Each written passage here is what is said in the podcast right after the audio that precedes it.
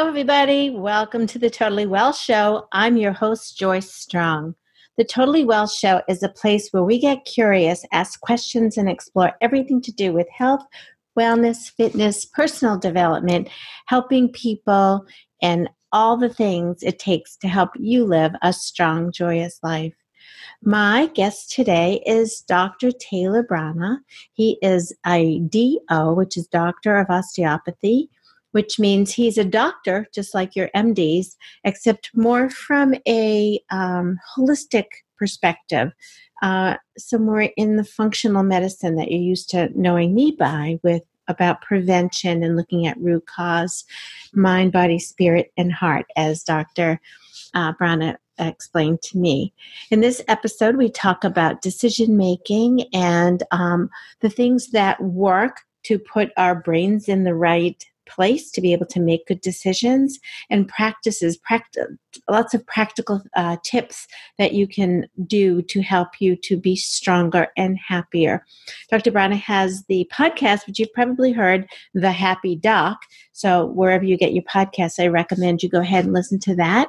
And he is also a founder of medflash go which is a flashcard system but it's all using technology with Alexa skills. So you can just talk to Alexa and ask the uh, questions to come up either in a category or randomly. And he's developing this for for all the different um, ancillary health fields. Um, right now has the medical uh, um, card set built, and then um, also working with dental and others, and um, and also and MCATs and study uh, flashcards. So, a wonderful tool to help you so that you're not always sitting in a chair crunched over, or um, you can get up and walk, or um, be on a treadmill or do other kinds of things while you're listening and learning. And that's what I love to do because I'm a big fan of Audible books, as you know. Anyway, I hope you're going to enjoy this episode with Taylor. And I'm so glad I have him as a friend and a resource. He's wise beyond his years. I see these people who are young enough to be my kids and they're so smart. And I'm like, I wish I had been that smart when I was that age. But I'm getting smart now, so that's all that matters. So, uh, thanks for joining me today on Totally Well Podcast. I hope you will go ahead and give me a review and a thumbs up and a share and all those things that help me boost up in the ranks because I want more people to hear my show and I want more people to come on who are like uh, Taylor, who is such a great resource. And please go over to the Happy Doc and uh, give him some love because it's a great podcast and a great concept. He's going to help a lot of people who are going through the medical process be healthier and happier. Um, and he learned from his mistakes, and so you don't have to make the same ones. So thanks a lot, and I look forward to seeing you on the next episode. But enjoy this one now with Dr. Taylor Brana. Welcome, Taylor. I'm really excited to get to know you better. I've been following you on your um, podcast, The Happy Doc, and uh, and uh, reading some of your um, your social media stuff. So I'm really mm-hmm. excited to get to know you. Welcome to the Totally Well Show.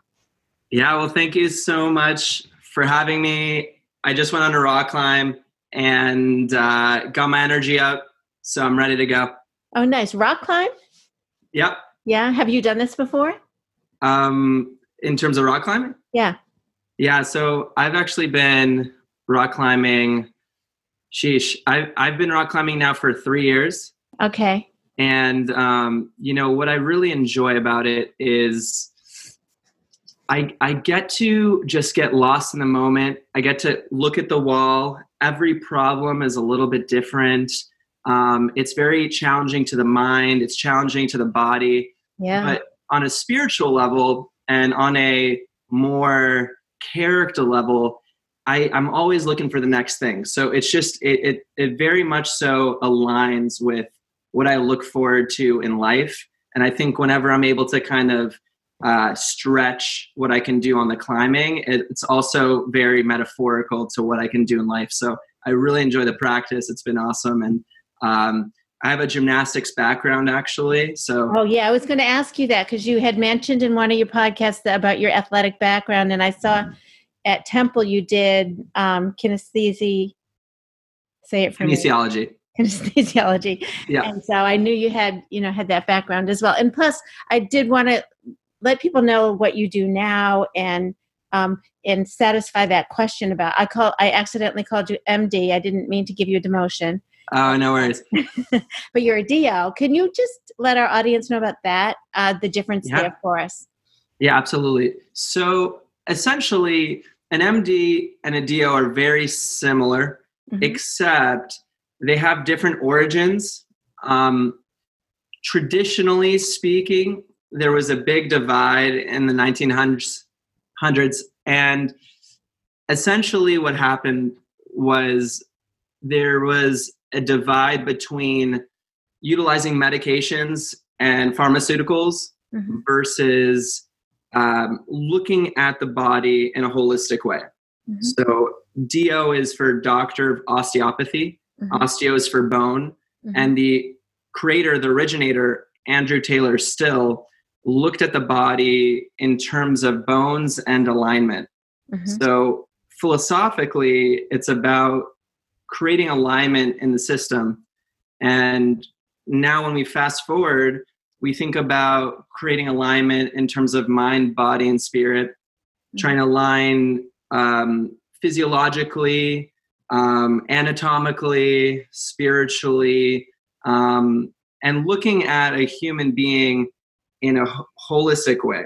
So when you consider someone coming in for a headache, it's not just the headache. You have to think about the factors that got there. Mm-hmm. And so that's essentially the difference. An MD traditionally sees the headache, figures out what's going on with the headache, and medication and zero. So they treat um, symptoms versus root cause. Yes, exactly. Yeah. Yeah. Usually, when I pick a, a, a, primary care provider, I look for the DOs because they speak my language because I'm a yep. functional medicine nurse in background. So, yeah. Um, so that's awesome. And then what got you into this? Where you're you're a resident now? Yeah, so I'm a resident psychiatry in my third year. Uh-huh. And uh, you know, I think initially it's funny. I was very interested about health mainly because of my athletic background. And with gymnastics, you're trying to get to the highest level, the peak level of your body. And it's just so important to think about the little things that are going to contribute to your ability to perform at the highest level. So I really just looked up, you know, different magazines, internet articles focusing on health. And I've always just thought about the body nutritionally, um, thinking about the proper exercise, thinking about the proper stretching. In gymnastics, you're doing things where you're flipping around, you could at any moment get hurt and you have to strengthen the mind. So I've just always thought about things in a big picture. So osteopathic schools, when I was considering medical school, was just a easy fit. Mm-hmm, mm-hmm.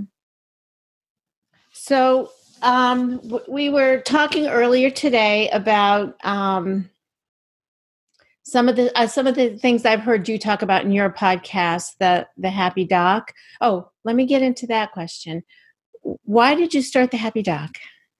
Um, because I was an unhappy doc. I had a feeling. Yeah, I feel. I feel like is he talking to me? I'm not a doc, but I kind of like expanded to you're talking to people who have similar problems.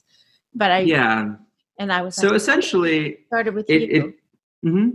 it comes from me being at the peak of my life at the end of college and transitioning into medical school. Mm-hmm. Um, I felt like I was in great physical shape, mental, heart, spirit, everything. I just felt great. Yeah. Uh, and I'm going into a healthcare system, and I go into this at peak, and then by second year, I'm probably the worst I've ever been. My body's hurting. I'm mentally not in a good place. I'm depressed. I'm exhausted. And i'm in a ridiculous amount of debt. And so my healthcare process or or teaching put me for better or worse into the worst situation. So i'm having this yes i'm having this cognitive dip, dissonance in terms of I want to heal people, but I feel sick. And so the happy doc was me reaching out to happy doctors, happy health professionals, um, individuals who are successful, and understanding how to work through this transition, be at a higher level, and ultimately claim to be the happy doc so I can be a great example for other people. Yeah. I love that. You know, I founded Confident Women Consortium, um, which was this, uh, it started out as live events and I'm turning it into a podcast now and I'll have a mix of it. But for exactly the same reason, I, I had, I was like, the only way I'm going to get confident is to get around confidence and see what it right. looks like and what it feels like. And, and keep challenging myself. So when I saw that, and then I listened through your podcast, and then I re-listened today to prep for tonight, and uh, I was like, "He's smart. He knows how to, to get it done." Yeah. So, what are yeah, some of so, the tricks you've learned to put yourself in a healthier place? Because I want to segue into the d- decision making uh, topic.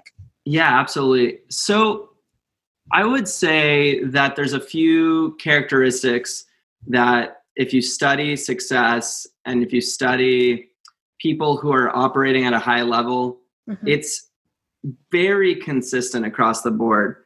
Um, number one, there has to be, and I think this is the core, you have to have an underlying belief that you can operate at a high level, that it is possible that you can be at a higher level. You need to want it inside of it. Mm-hmm. So if you don't create this core belief, mm-hmm. if you can't grab it, if you can't visualize a higher level, it's not going to happen mm-hmm. because every human being needs something to chase. And what you chase isn't for anyone else it's only for you. Mm-hmm. And if that core foundation is not present, it's going to be really hard. So when I think about that from a psychological perspective, people who grew up in a difficult circumstance in areas of their lives where they were sh- struggling or they were hurt or abused, all these things, it instills in them a core belief that they're not good enough, that they're never going to be good enough. And that's really tough. And I think for those individuals, it's even harder. But when they transition and they change that belief, everything changes. For mm-hmm. those who had maybe a better up, upbringing with good examples, those individuals have examples that were operating at a high level. And so sometimes that's automatically instilled. So they don't even realize that they're already operating there. Mm-hmm. So that's number one. Number two, when it comes to what I think success is, it's everything is about actions, everything is about habit forming. The highest level people are able to take actions that the average just do not. And it's not just one action or two actions, it's a system of actions consistently over time. Mm-hmm. So when you have that belief and you've created that visualization of who you might be, what you want, what you're going towards, you know, I separate these things into mind, body, spirit, and heart. Mm-hmm. So, what thoughts do you want to have in your mind? How does your body want to feel? What do you want to feel in your heart? What emotions do you want to have? And what are your spiritual goals? What is your why? What is your core reason of being? Those types of things, when you're creating that visualization and that belief that you can achieve it, mm-hmm. paired with the action that is going to take you there, mm-hmm. that is the ultimate combination. So to get there, you have to create, you know, again, and we talked about David Meltzer earlier. We only have 24 hours a day, and you need to look at a calendar you have to develop the consistent routines, the habits, and the actions that will actually incrementally take you there. Mm-hmm. The successful take those actions. So I would say those two things are probably the most important. A third one I would add, and Tony Robbins talks about it a lot, is changing your standards. Every individual who is successful over time understands that if you're going to change your life, the only way to really change it is to change and elevate your standards over time. Changing a standard means you won't ever cross below it again. It is a standard, it's just something you operate at. The average operates at an average standard. The below average operates at a below average stand, standard. Mm-hmm. And then the exceptional operate at an exceptional standard.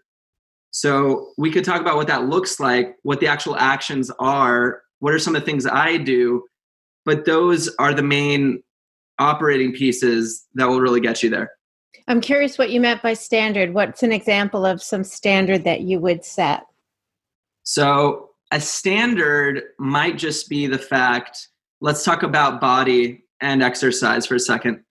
A standard for me is essentially I work out every day. Mm-hmm there there's no drop in that. Mm-hmm. I have an exercise of some sort and I'm stretching and I'm moving every day. Mm-hmm. I have to. That's it. Mm-hmm. Non negotiable.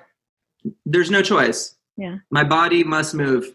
I don't care if I'm partying. I don't care if I'm having a late day at work. It's going to happen. Yeah. That's it. Why?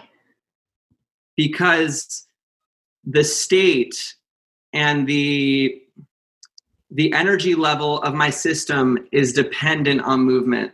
Your body is built on fluid and blood and lymph lymphoid tissue. The only way your body's going to pump, the only way your blood flow and your energy is going to stay high, the only way you're going to clean your system is through movement. The veins and specifically the lymph tissue, there is no pump. Mm-hmm. There's nothing. The only way to move and strengthen your immune system is through movement. Mm-hmm. There's no other way around it. So, for me to operate at high energy, my body needs to be at a high energy. And that's a standard that raises my physiology, raises my state. Mm-hmm. So, my energy is higher. And then I'm able to do the other things much better. Very nice. Now, I've been getting interested in this subject of decision making and it kind of i can't even tell you exactly who started me thinking about this but i've been doing coaching and been in the medical field for over 30 years as a nurse and and as a coach um, i hear all the time people say i know what to do i just don't do it and even in these great books like James Clear, Atomic Habits, or all the you know this we you and I listen to podcasts, we read, you know, mm-hmm. up on the current stuff. The new book by uh, the Perlmutters, Brainwash. Um, Gary Epler has a book on um, called Alive with Life. He's an MD in here in the Boston area. And what I'm hearing from a lot of these people is is that a hint of that missing link is what I'm thinking of it as. Like, what is that piece we as healthcare professionals are not conveying? Certainly, and what I teased about, you know, I didn't really mean to diss the MDs, but they're coming along. Some of them, you know, like I met, I interviewed Austin the other day and he was great. And he's like you, he's, you know, much more holistic. Of course, his dad, yeah. look where he grew up. So, um, but that's what they talked about that missing piece of why are we not doing it? And then it got into a discussion of brain health and i heard you use some of the terms about um, the amygdala and the pcc the posterior cingulate and the frontal uh, cortex or the prefrontal cortex or the the pleasure center the nucleus accumbens and we're looking and so what i what i got from the conversations especially with dr epler was almost like there are rooms in our head and when you're in that room it's the wrong room because you're you know you're in the amygdala you're in the emergency center, the Right. room, I call it. And you need to, you cannot make a good decision if Right. you're stuck there. So why are we stuck there? And that's what I wanted to see if I get more of what's behind that. Especially, I'm not like a woo language person. I like the science. So, you know, the way I'm to just uh, remove this real quick. so, the way we ultimately differentiate in psychology and psychiatry yeah. is, uh, and the way I actually teach this to patients is we have the emotion mind, we have the logic mind, and we have the wise mind. okay. Now, the wise mind sits right in between those two pieces. Instead of talking about anatomy, because again, I could talk to you about anatomical regions all day, but that's not how humans think. Humans are either in their emotion mind, they're in the logic mind, or in the wise mind. Yeah.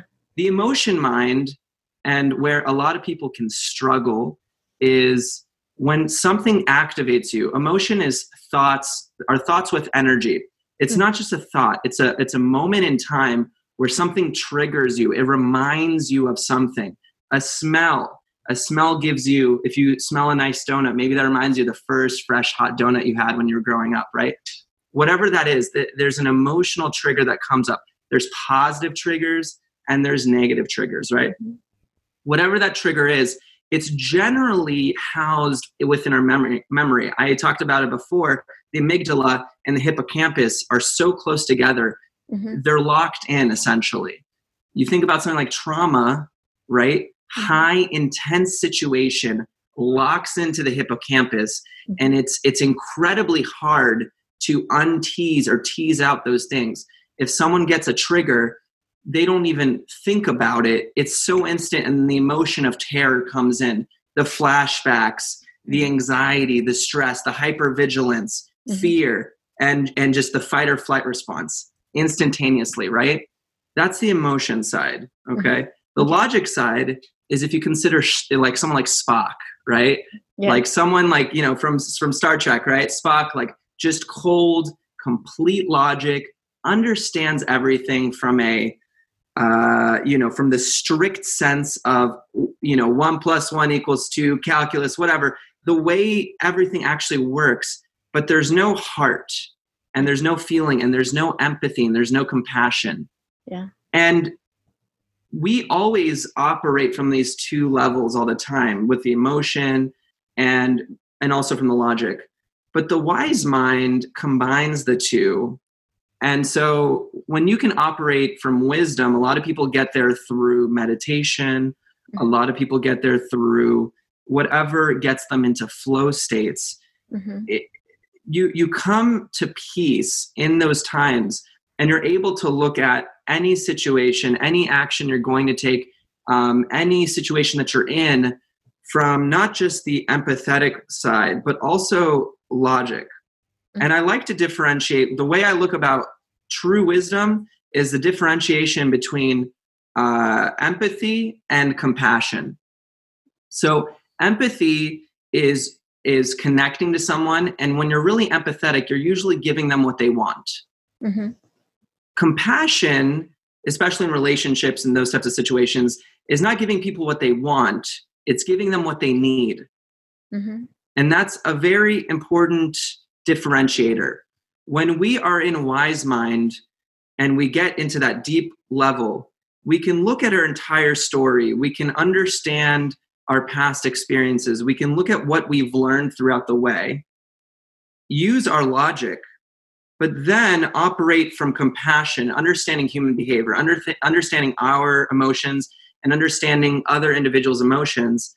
And then we combined the the the emotional part and the logic part to come to a wise decision about how we move forward.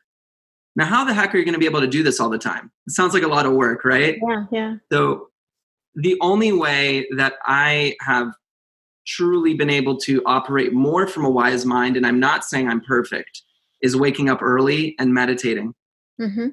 and journaling and reflecting in some form. So those are the only real actions that over time, consistent meditation. I took transcendental meditation, changed my life.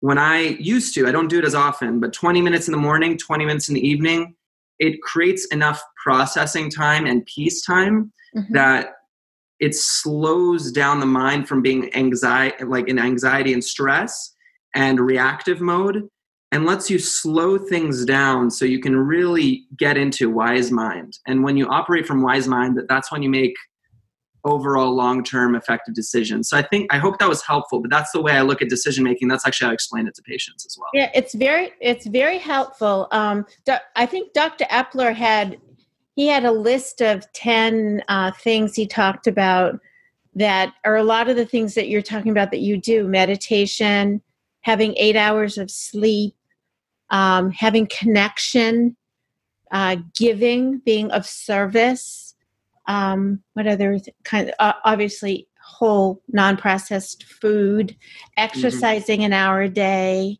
every day um, he has seven words he uses. He says, Know who you are moment to moment. So that the idea, you know how you can kind of like get right, but then you slip out of it. Like, I haven't done a podcast in a month. You ever feel like that? uh, I was just there.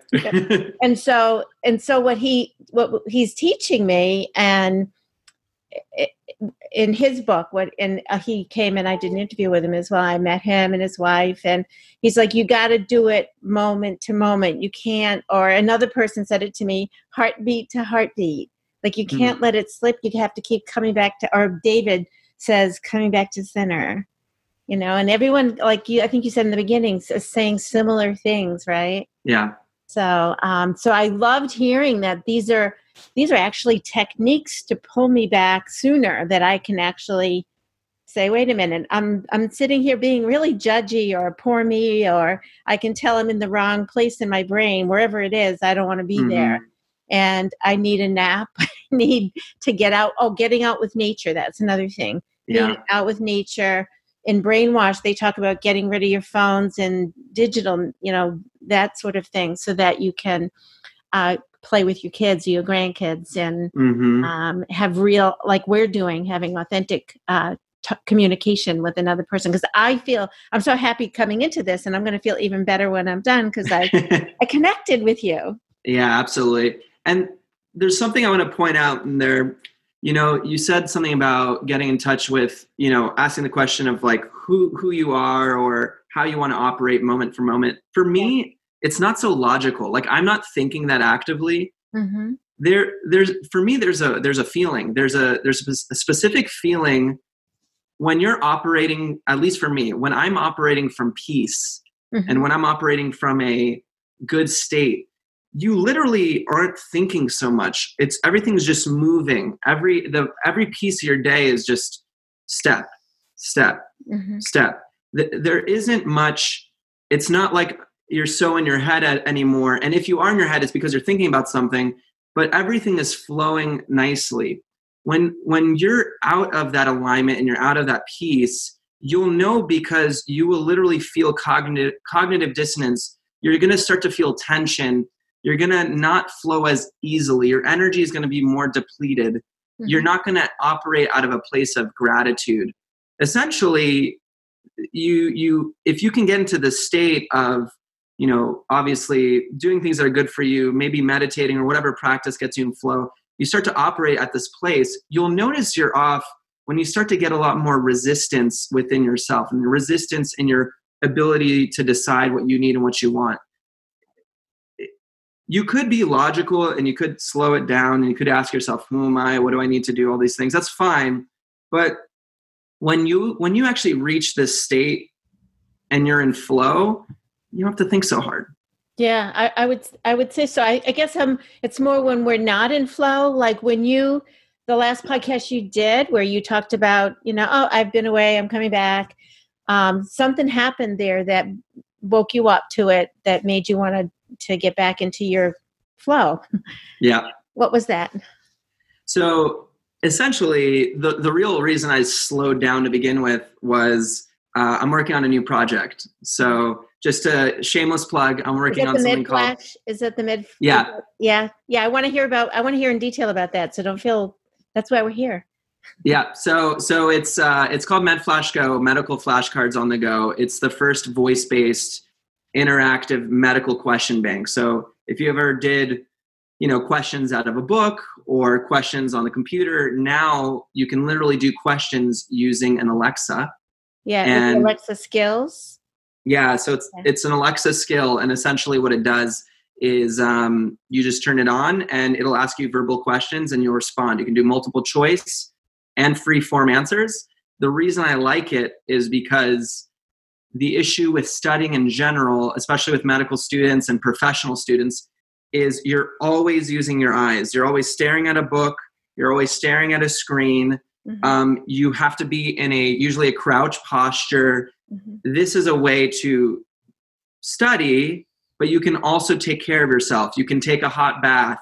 You can lie and lie down on your couch and lounge. You could technically have Alexa Alexified headphones. You could do questions on a treadmill. You can, you know, you can bike and do questions. You can do questions while you're driving in the car. So you're able to interactively test yourself and you don't have to feel guilty. And this is the reason I created it is because I felt guilty studying and also taking care of myself. So this is very much in the happy doc theme of finding ways to still learn but also take care of yourself. So creating those moments uh, is what I'm looking for. So MedFlash Go is the first edition. Mm-hmm. We also have MCAT MCAT Flash Go for pre uh, pre meds also mm-hmm. already being created, and we have Dental Flash Go also being created. But Med Flash Go officially is launched. 2,100 plus questions. It's going to have uh, all the levels of medicine, and we're we're just getting started. And and not and other people who are in the the medical field will probably because I know a lot of um, um, ancillary uh, um, people medical people will want to have access to that. That's fabulous. I, I noticed you started a podcast for medflash go as well. Are you going to keep that one up as well? Yeah so uh, essentially you know there's just been a lot of projects happening but basically the goal is this. The goal is it, it's not about breaking the bank for anyone. Yeah. The goal really is to just make studying as simple as possible and as mobile as possible so that we have more opportunities to learn. So we have a team of uh, for MedFlash Go. It's ten of us. Yeah. Um, medical students are helping, and so I'm actually bringing them um, in a week. We're going to be doing a little bit of training, and we're going to work together to get the podcast process smooth, so we can do daily or weekday episodes um, every day. We're going to do that for dental. We're going to do that for MCAT. So we'll be having a fleet of of podcasts, yeah. and then um, like I was saying before that's the reason I just haven't been podcasting as much because I've been trying to organize all the, all these all these things. But I love podcasting. Yeah. And like this process just gives me so much joy. So I, I, I need to get back to it. And that's that's where I lost my flow. You know what I'm saying? Yeah. So, well, I'm really glad that you're I'm really glad you came back to it because you're very good at it. You're a lot of fun to talk to and um and i think it's so needed what you're you know what you've addressed and recognized and you only need to be a little bit ahead of the person who needs your help to help them. You don't have to have it all solved, right? But yeah. you've solved a lot of things, and you're you're also establishing yourself as a leader for that. So I just love it. I love the I love the name. I love the concept. And thank you so much. Yeah, it's beautiful. And this is quite ambitious. Congrats on the uh, MedFlash Go. Yeah, you know what? I I get that question a lot about um, how to tackle all these projects, and you know the big thing about even this podcast right now is I think we have a unified goal in terms of inspiring individuals to be their best selves. Mm-hmm. And what it comes down to, and it's really what I said earlier, you don't have to be perfect. It's just about having consistent action over time. Mm-hmm. And even more so, if you learn how to create systems like a lot of the stuff that's happening, you know, I mentioned MedFlashGo and, and I mentioned MCAT and dental and the podcast. Mm-hmm. If you learn the basic techniques of time management, which are delegation, automation, and elimination, those are the 3 mm-hmm. So if you learn to delegate tasks that aren't at your level anymore, mm-hmm. uh, automate tasks which can be done by a computer, mm-hmm. and eliminate tasks which are unnecessary, you can get a ridiculous amount of things done, much more than you could ever think. And I list those things out because if you think about in that order and you think about the things that you might be doing on a daily basis that are unnecessary in mm-hmm. 2020, there is an incredible amount that you can do. Yeah, yeah. I um I started it. I started this podcast, but then I started another podcast because I just. But it's like it's not that hard because now it's a system. Yeah. And then I, I was trying to get like a, over my head. I didn't have the budget to make the podcast better. What I thought Mhm. was better, and I was like, "Who's defining better?" I don't need all that background music. I don't. so it's like down and dirty. You can hear us. You can see us. We're funny. Yep. We're we're got good information. And yeah, maybe later when I have a budget, we can you know spiff it up. But Absolutely. yeah, And it's so funny you said that because I was having that blockage when it came to the podcast episodes and interviewing people. yeah, And because, as you know, if you really want to make it crisp and nice and high quality, it takes hours. yeah, yeah. And, you And know, it's never this is the good fun enough, part. right? You get into that. It's never good enough. Yeah. You get absolutely into again the perfection mindset and but this is the fun part for, for us. Like we're having the conversation we're having a good time you know the questions the answers like you know we, we're both smiling right now all that. This is fun. Like this is the enjoyable part of the experience. It's the two to three hours afterwards of post editing cleaning up the audio. Ooh i don't like how this uh, uh, sounded. Ums ahs whatever. And then i just realized like you said if it's good content okay, there's going to be some mistakes, but if you get good core gems, whatever, just put it out there. Yeah, yeah. It's so that mindset. It just it, it really is a big game changer. Yep, for sure. Um, I, th- that's what I figured out. I, I sometimes it's like, oh, this intro's too long, but you know, it. I'll I'll get stuck. I know myself well enough, so I'd much rather produce. And then for you coming up, when you get busy with these things, doing, I think you you've already done some variations in the length, so it doesn't Yeah. have to be twenty minutes or twenty eight point two minutes. It can be, No, yeah. So I'd rather hear Yeah. from you for two minutes than not at all. yeah, and I think there's there's something in everyone's heads that, and especially me growing up, we like we were talking about belief and core beliefs earlier.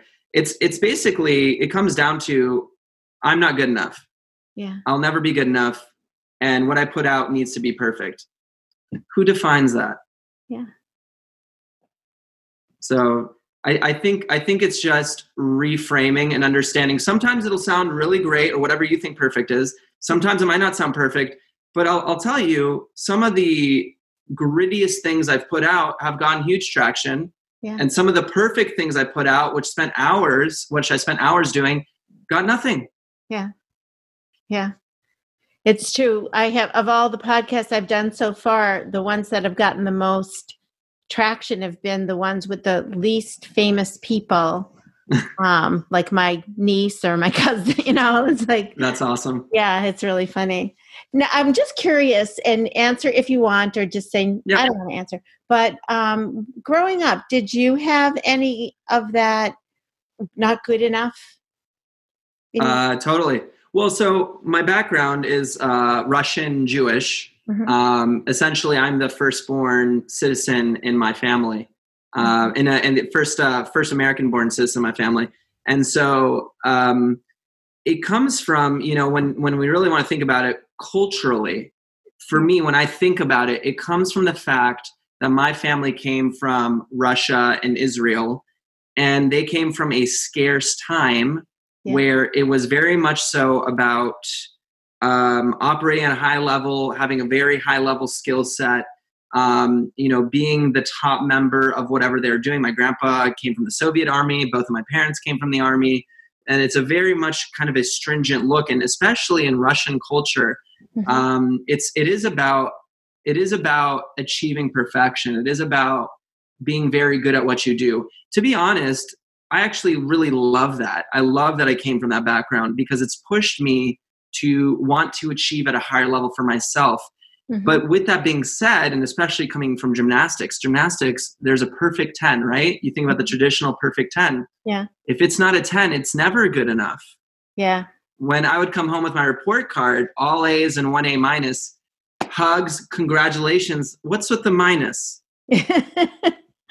Right? so that's the culture I come from. yeah. originally I hated it. I really didn't like it. I didn't like the pressure. But as I grew older and I started to respect what competition was, and I understood that, I reframed it. That was the big thing. I reframed it to understand that the reason I'm being pushed is not to put me down. The reason I'm being pushed is so I can shine brighter, so I can be a stronger light, so I can be more organized to be my best. Mm-hmm. And as soon as I looked at it from that angle, it wasn't that I'm never good enough. It's that I'm striving for more because I want to be my best. I want to be my greatest. And, and, and it's not about not being good enough. I'm perfect now and I want to keep reaching for whatever that perfect is tomorrow. Mm-hmm. And I think I think that that mindset shift for me um, has been what's really allowed me to operate effectively. But I now I like like I, I don't it's not that I love to work. Now I enjoy the process of of bettering myself. So it's it's taking me a little bit of time to get there. But yeah, it comes from comes from that. Did it did you learn that when you learned the transcendental transcendental med- meditation or where did mm-hmm. this start With, for you that you're able to start reframing? You know, I I couldn't pinpoint a time. I would say that um I didn't like the pressure as much. I felt like I always had the weight of the world on my shoulders because uh, I was probably one of the more talented people in my family in terms of my achievements and those types of things. So I often felt that it felt like a sense of burden, like mm-hmm. I was having some burden shifted on me. I think when I went to college and I gained my independence, I, and especially with my team members there, it, it felt like we were working together on something. Mm-hmm. You know, so I went to Temple in Philadelphia. I was a Division One uh, Division One team, and so gymnastics became less about myself and and working hard and achieving more and all this stuff. It became uh, something that unified us, and we were trying to we we're trying to go for you know to win our competitions and that stuff. I think that's when it kind of shifted where getting better wasn't about me. Getting better was a, was for others, and I actually want to highlight that because when I talk to people about personal development and growth and reading books and doing all this good stuff, every moment, and I really want people to listen to this, every moment you improve yourself for you, you become stronger in mind, body, spirit, and heart. Every time that you try to achieve more, every time that you you you take things a little step further. Number one, you're improving yourself. Number two, you're lifting yourself higher. But most importantly, you become an example of what's possible and you as a human literally are a symbol of inspiration you become you become a possibility of what can happen you think about someone like kobe i mean you know rip kobe bryant like this is mm-hmm. very recent right mm-hmm.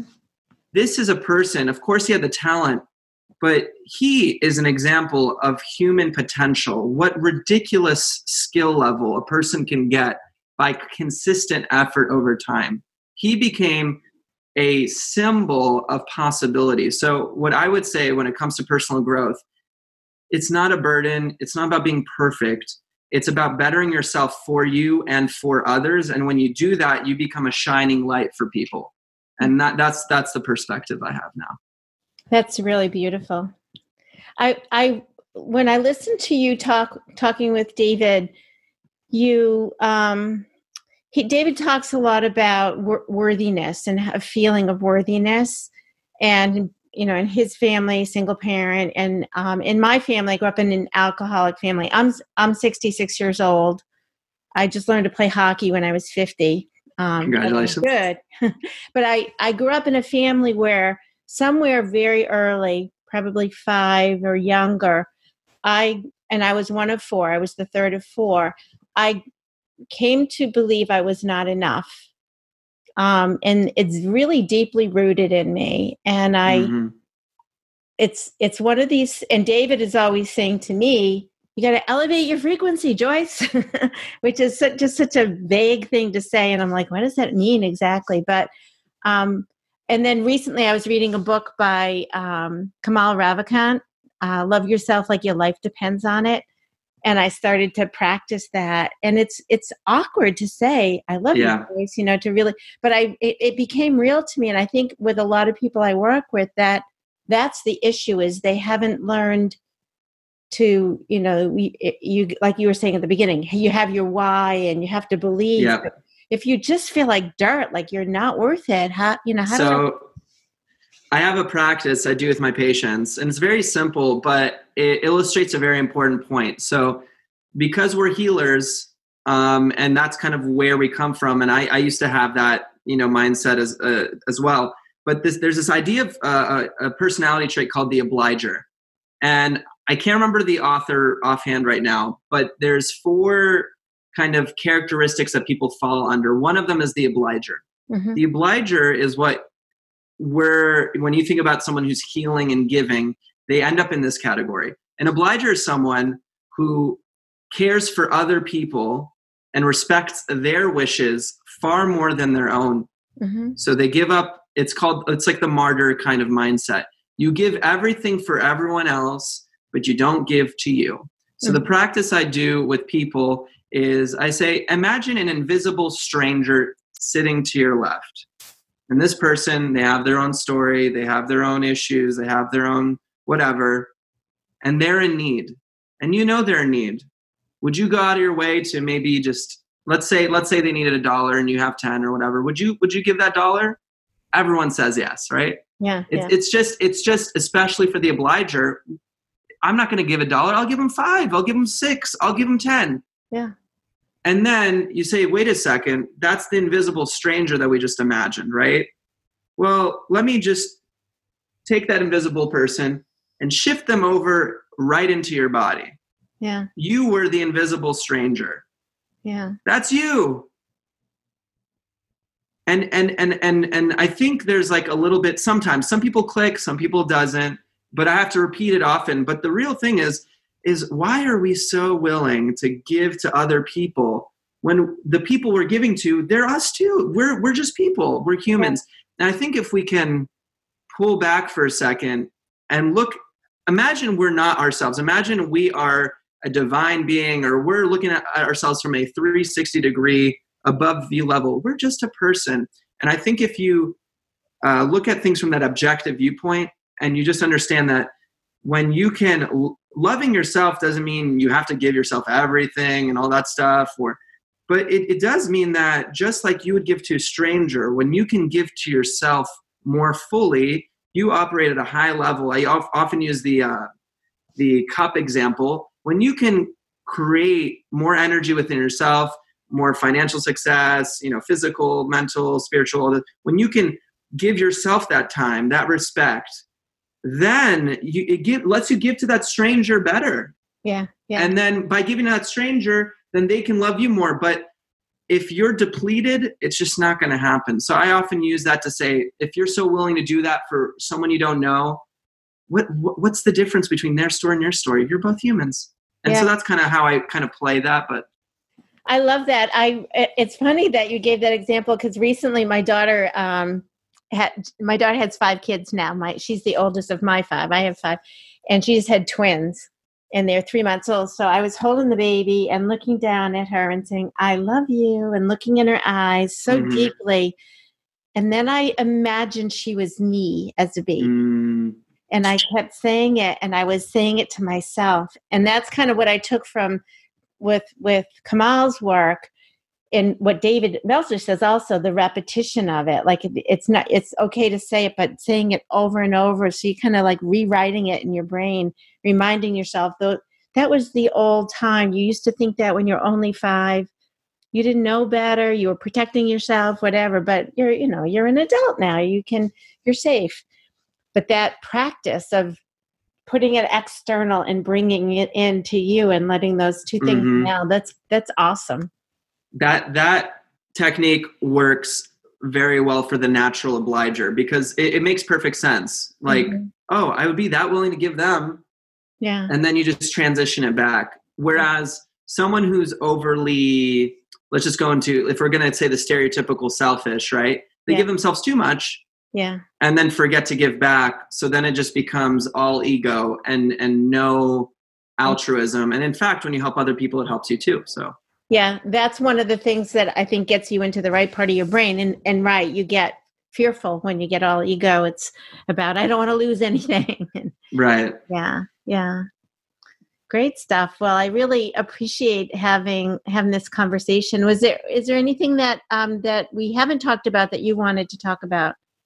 Um not specifically, but what I would say is in terms of the topic of happiness, uh, a big thing that's taken me a long time to figure out and just so important is and especially for people who are caregivers and healers and those types of things is at the end of the day no one is going to hand you your happiness.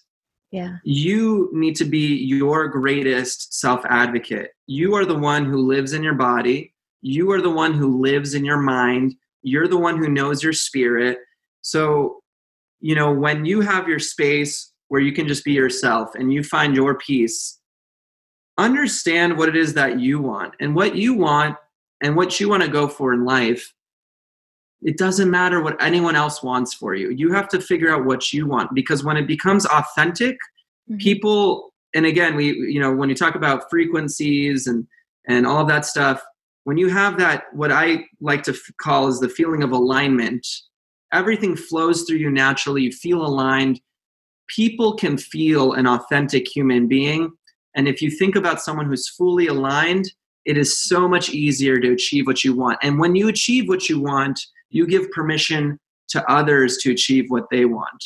So mm-hmm. it's this really weird uh, paradox where when you finally just grab what you want for you you give everyone else that permission. So when it comes to happiness be your great self advocate if mm-hmm. it doesn't work that you can't, if you cannot advocate for yourself, use the invisible human as a practice. Advocate for that human. Make yourself an invisible clone.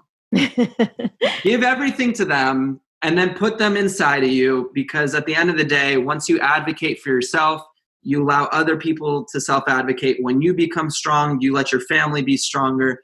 And ultimately, I think uh, when it comes to happiness and you let your cup flow, that's when we are all going to operate at a higher level. So I would just want to, you know, finish with that. That's beautiful. The connectedness of the universe that we're we're all connected and we're all from the same. That's beautiful. I want to make sure people know how to reach you and all the the places that uh, you like to be um, be uh, contacted. Sure. So basically, the podcast is the Happy Doc. Uh, I'm putting out daily episodes, so you can check me out on uh, the Happy Doc podcast, wherever you listen to podcasts. Our channel is at Happy Doc Podcast. Um, and if you personally want to reach out to me, just send me a direct message through the at Happy Doc Podcast on Twitter, Instagram, Facebook. Um, and uh, let me know that you heard me on uh, you know on the podcast, and then you know we'll we'll take it from there. But I, I, Joyce, I really appreciate your time, and uh, I was really happy to have this conversation. Me too. I've been looking forward to it. I'm grateful for all that you do to help others, and you've helped me and um, elevated my frequency. So I really appreciate that. If there's anything I can do going forward to help share or like or do anything with your stuff, uh, please do let me know. Thank you so much. Thank you.